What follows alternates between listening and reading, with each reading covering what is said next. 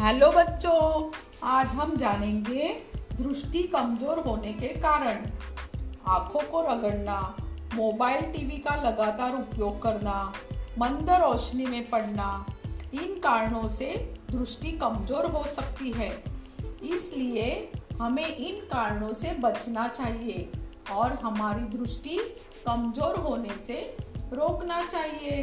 Thank you.